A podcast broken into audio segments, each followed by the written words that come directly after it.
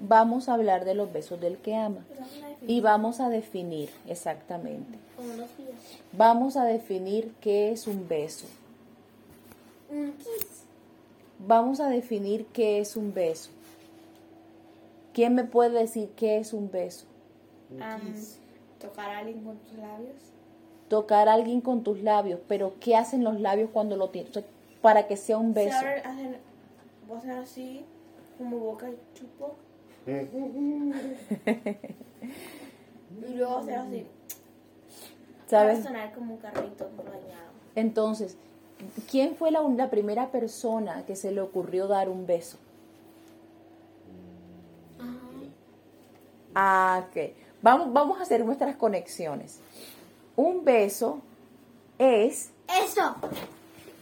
Un beso es el respirar de alguien sobre la mejilla o sobre la piel del otro.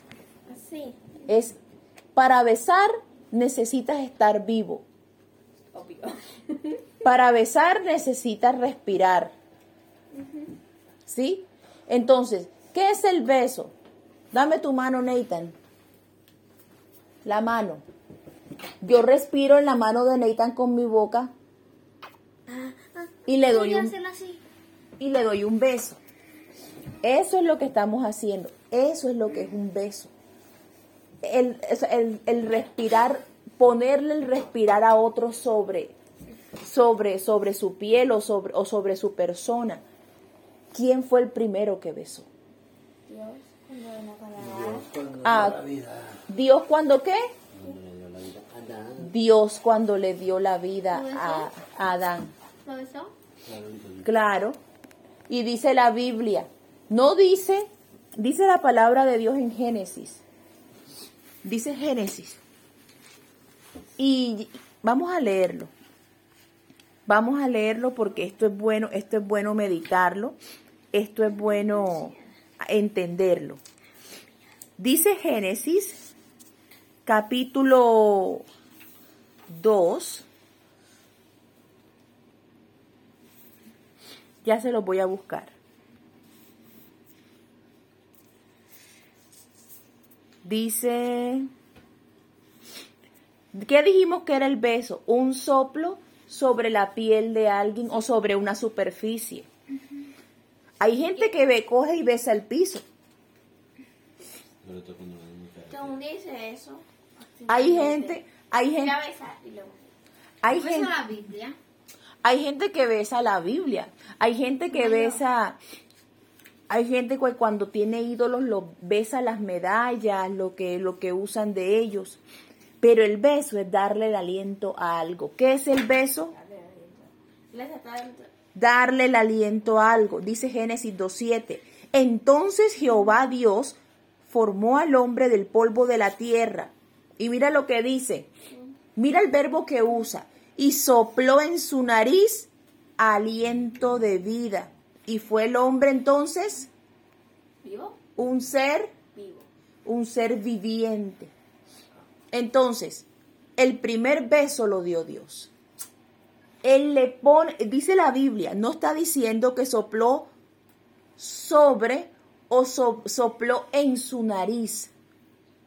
Sopló en su nariz. O sea que Dios se le acerca y le pone el aliento a Adán en su nariz y lo hace un alma viviente.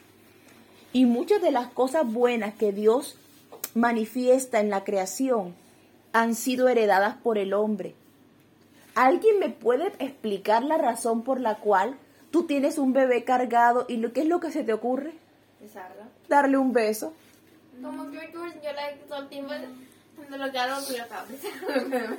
Entonces, ese, ese instinto, ese instinto que nos guía a dar vida. Entonces, ¿qué es el beso? El beso es un acto de vida. El beso es un, es un aliento, es, es una forma de expresarle, una forma de compartir vida al otro. Estamos hablando de besos. Entonces, ahora les voy a mostrar otro pasaje y vamos a hablar de que cuando ya el hombre peca, cuando ya Adán comete el error, las personas llegan a ser como llegan a ser ajenas a la voluntad de Dios. Y como el Señor es la vida, ellos pierden la vida. Comienza entonces el hombre solo a existir y no a vivir. ¿Qué es existir? Estar ahí, ocupar un lugar. Ocupar un lugar en el espacio. Ahí. ¿Y qué es vivir? Respirar. Tener vida. Tu corazón tiene que latir. Pero para existir también, pero igual físicamente el hombre, su corazón le, le da, le, le late, su- sus pulmones respiran, pero no tiene vida. ¿Qué es la vida? Aquello que une al cuerpo con el alma. Ustedes nunca se han preguntado por el pegante que une el alma con el cuerpo, porque una persona está ahí sentada y habla y habla y no cae muerta. ¿Qué es lo que le pega la- la- el alma con el cuerpo? La vida. Eso que viene de Dios, ese primer beso que Dios le dio al hombre. la vida eran lo mismo. El hilo de plata. Perdón, El hilo de plata. No, el, el hilo de plata, no. La cadena de plata, pero esa, esa es la columna. Entonces, ¿qué hace Dios? Dios nos sopla vida. Entonces, ¿será que la Biblia habla de besos? Entonces, ¿quién fue el primero? Fue Dios. Cuando le sopló en la nariz aliento de vida. Se acercó a Adán y le sopló. Y dice, vamos a hablar de esto. Proverbios, vamos a hablar de la parte negativa de los besos. Dice Proverbios 27, 6. Cuando, cuando, Un momento, un momento. Déjeme, yo yo ahorita les doy chance de, de participar. Fieles son las heridas del que ama, pero importunos los besos del que aborrece. Cuando una persona te besa, te da de lo que tiene. Hay besos que traen muerte, Rachel. ¿Como cuáles? Como cuando Judas, cuando a Jesús. Ah, un beso que trajo muerte, un buen ejemplo. Judas, cuando besó al Señor para darle señal a los, a los alguaciles, a los soldados que lo iban a capturar, que él era el hombre. Entonces, los besos cuando vienen del hombre no necesariamente traen vida. ¿Por qué? Por causa del pecado. Cuando una persona es doble con el otro o es hipócrita, su beso no trae, no trae paz a la otra persona. Trae intranquilidad. Entonces, los besos, cuando por causa del pecado, porque Adán falló, ya comenzaron a traer dos cosas a la, a la vida de los, de los demás, o vida o muerte. Porque originalmente él recibió la vida de Dios y ahora le tocaba luchar por ella. Sin embargo, el que tomaba la, la mala decisión de acometer el pecado, esa persona pues no vivía en vida. Entonces, ahora No viví en vida. no vivía en vida, eso no existía. Por decir algo, una persona que vive llorando, deprimida, o mintiendo, o robando, ¿tiene vida? ¿Existe? Sí. Sí existe, ocupa un lugar en el espacio, pero no hay vida porque lo que el respirar que tiene no le trae bendición. Pero vamos a hablar ahorita, o sea, esa, esa es la parte, la parte que quedó negativa de los besos y la parte con la que Dios originalmente los hizo. Dios da esa acción de besar a nuestro hijo, a la persona que amamos para vida. Los esposos se besan para vida. Cuando besan en la boca ese matrimonio. Nadie, le- yo creo que Adán no Se pasan vida. se pasan vida, exactamente. Vida. Ellos son uno, ellos son un solo respirar. Entonces, miren, miren la belleza de esto. Pero hablamos, hablemos de los besos espirituales. Si nosotros tenemos una relación de amor con Dios, si, nos- si nosotros tenemos una relación hermosa con Dios, ¿se puede abrazar a Dios en el espíritu? ¿Se le puede besar en el espíritu? ¿Cómo creen ustedes? Vamos a ver. Dice Cantares 1, 2. Oh, si él me besara con los besos de su boca, El versículo favorito de. Porque mejores son tus amores que el vino. ¿Qué hace el vino? El vino pone a la gente contenta, la alegra, la pone así toda extrovertida al que, al que lo bebe. Pero los besos de Dios son mejores que eso. Como la humanidad terminó mal, ¿será que Dios siguió dándole besos a, a sus siervos? ¿Siguió soplando vida sobre la tierra? Claro que sí.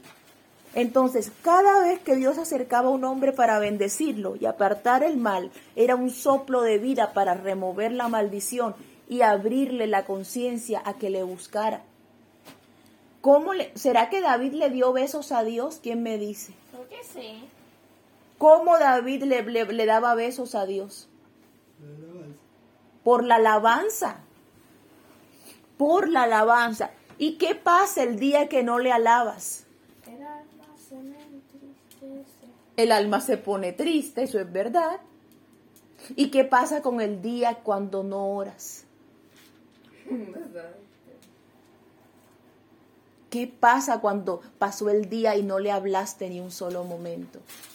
¿Le diste beso? Entonces, la Biblia habla de los besos. La Biblia habla de la importancia de darle afecto a Dios en un sentido de adoración. Entonces, yo, yo les quiero leer un pasaje en Juan capítulo 7.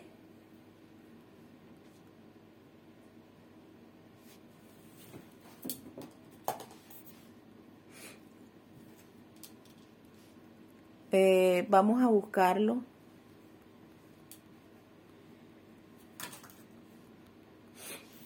Este es, un- este es el, el- lo que le sucedió a una mujer que se acercó a Jesús.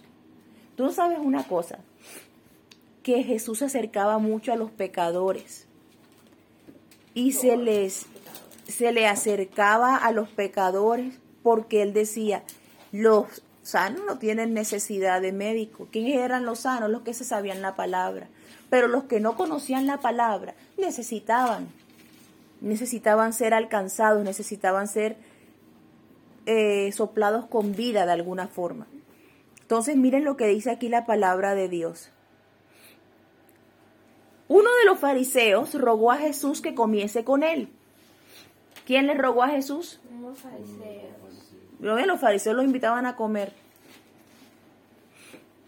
Y habiendo entrado en la casa del fariseo, se sentó a la mesa. ¿Qué hizo? Entonces una mujer de la ciudad que era pecadora, al saber que Jesús estaba en la- a la mesa de, en la casa del fariseo, trajo un frasco, trajo un frasco de alabastro con perfume.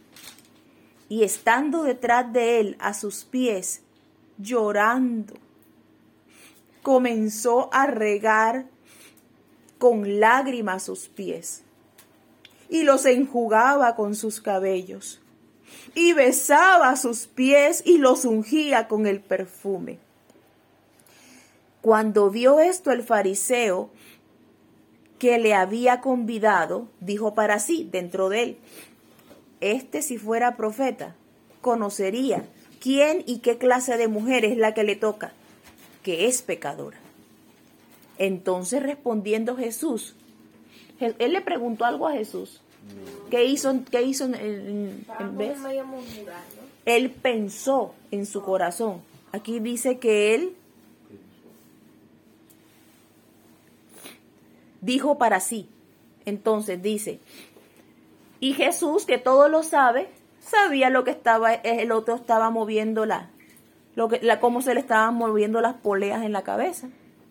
Entonces le dice, Simón, una cosa tengo que decirte. Y él le dijo, dilo maestro, di. Y, mira cómo lo llamaba, este, este si fuera profeta, mira el pensamiento, este, ¿será que lo amaba? Hmm, Este sí, o sea, lo, lo invitó a su casa para probarlo, para mirarlo, para probarlo, para ver con qué salía. Uy, este si fuera profeta, mire lo que la, la otra está haciendo. No, si supiera que es pecadora. Mira, Simón. El, un acreedor tenía dos deudores y el uno le debía 500 denarios. ¿Cuánto le debía? 500 de... ¿Cuánto es eso? 500 dólares. Denario es el salario de un día. ¿Y cuánto va a ser un día? En un día uno puede ganar, en sueldo mínimo, uno gana como 200 dólares. ¿verdad? 200 denarios. Entonces, serían mil dólares. He's asking for 200 dólares. No, 200 serían, eh, no, serían, 199 500. denarios. serían más 10 mil dólares, porque son 500 por 10. Sí, lo que debes en, en el Canberra. Entonces, entonces resulta, resulta que este hombre, vamos a, se me, se me pasó la cita, aquí está, debía 500 denarios y el otro debía 50. O sea que mientras uno debía 10 mil, el otro debía mil, mil dólares, o sea, debía mucho menos. Entonces. Y no teniendo ellos con qué pagar, ni el que debía 10 mil ni el que tenía mil, le perdonó a ambos. Di pues, les perdonó la deuda. Di pues, ¿cuál de ellos le amará más? ¿Tú qué dices, Gabriela Neita? Vamos a ver qué dice Simón Pedro. Perdón, Simón Pedro no, Simón el fariseo. Si- respondiendo Simón dijo, pienso que aquel a quien perdonó más. Y él le dijo, rectamente has juzgado. Rectamente has juzgado.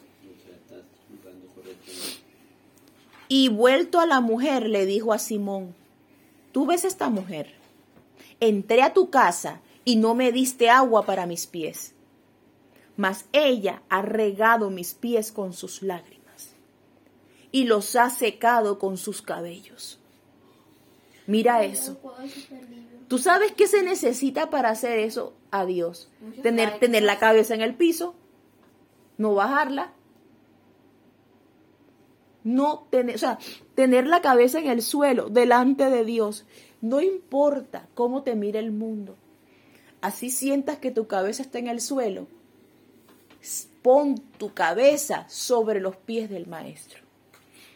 Mira esto. Mas esta ha regado mis pies, co- mas esta ha regado mis pies con lágrimas y los ha enjugado con sus cabellos. No me diste beso, Simón. ¿Qué le dijo?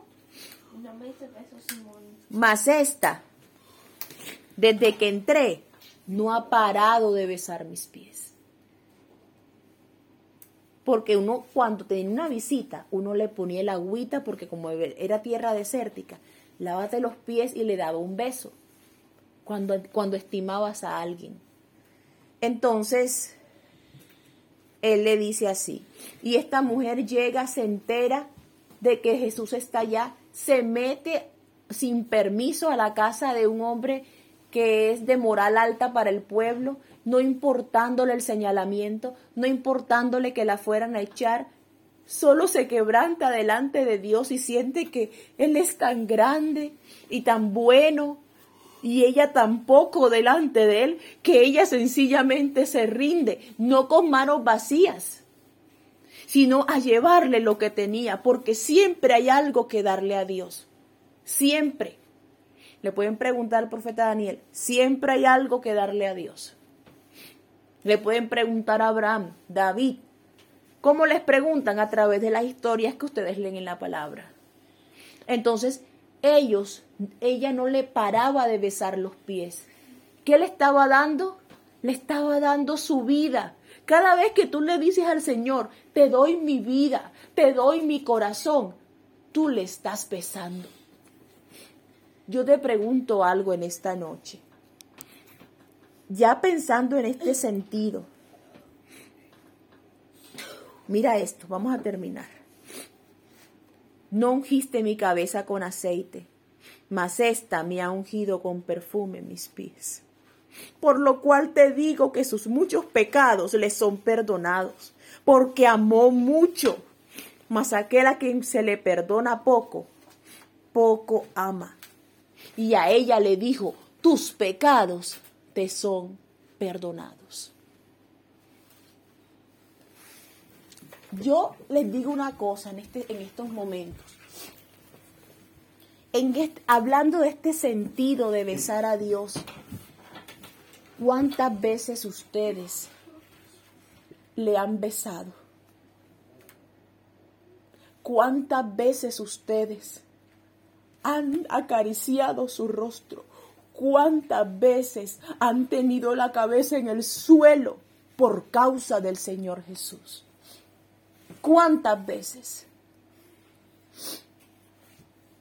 ¿Cuántas veces les ha pasado?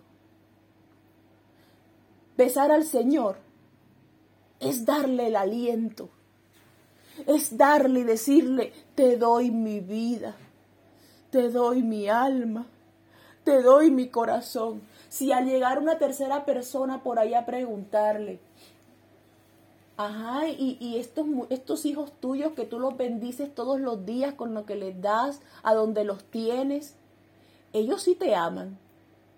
Tú sabes que es lo duro tener un esposo o una esposa que no te quiera besar, que no te dé besos. A mí me falta un beso de mi esposo y yo no la, yo espero, dame mi beso. A mí me das mi beso, a mí no me lo quedas debiendo. Pero el Señor se queda esperando a ver quién le besa. ¿Será que con tu familiar eres cariñoso, te le acercas en la mañana, le das un beso en la cabeza, de pronto vuelves y regresas, le das otro beso, le das un abrazo o alguna broma? ¿Será que con el Señor tenemos la capacidad y la libertad de hacer lo mismo? De acercarnos y darle beso. Yo me pregunto, yo les invito a que se pregunten, ¿han besado a Dios en algún momento de su vida? ¿Lo harían una vez más? ¿Le besarían? ¿Le besarían los pies? No importa lo que pase, no importa cómo los miren. Aun cuando seas adolescente, que todo el mundo luz- luzca, wow, todo el mundo luce bien. Aún ahí en el medio del mundo, ¿te atreverías a besar al que amas? Si es que lo amas. Yo no tengo más nada que decir. Porque yo lo único que quiero hacer en este momento es besarle. Reconozco que nos estamos cayendo del cansancio, que los ojos se pueden cerrar fácilmente. Pero ¿cómo se van a cerrar mis ojos si yo no le beso? ¿Cómo se van a cerrar mis ojos si yo no le alabo, si yo no le doy la gloria, si yo no no expreso lo que siento delante del que me ama? Porque ciertamente él llega a mi cama él llega a mi cama y me besa en las noches porque Él es el que me pone la vida cada día para el día siguiente. Él es el que envía decretos sobre las potestades de las tinieblas, sobre el mundo entero, sobre los potestades de los astros, sobre cualquier potestad de ángeles, de principados. Él declara todos los días que tú vas a vivir. ¿Y qué significa eso? Que todas las mañanas te da un beso. Y no ha fallado. Mira la edad que tienes. Mira cuántos días tiene el año. Y nunca te ha fallado porque estás vivo todavía. Todas las mañanas ha estado fielmente para darte tu beso. A ti te pregunto, ¿cuántas veces le has besado tú?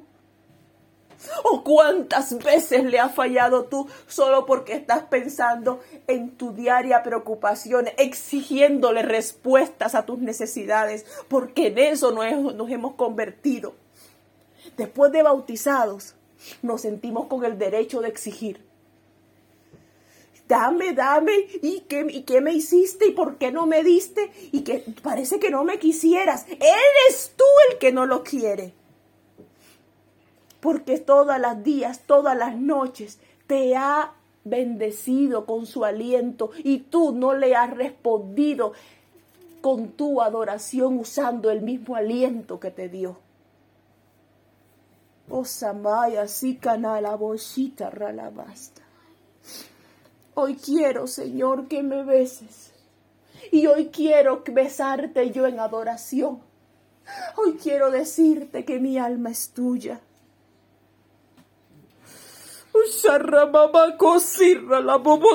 La la babaya.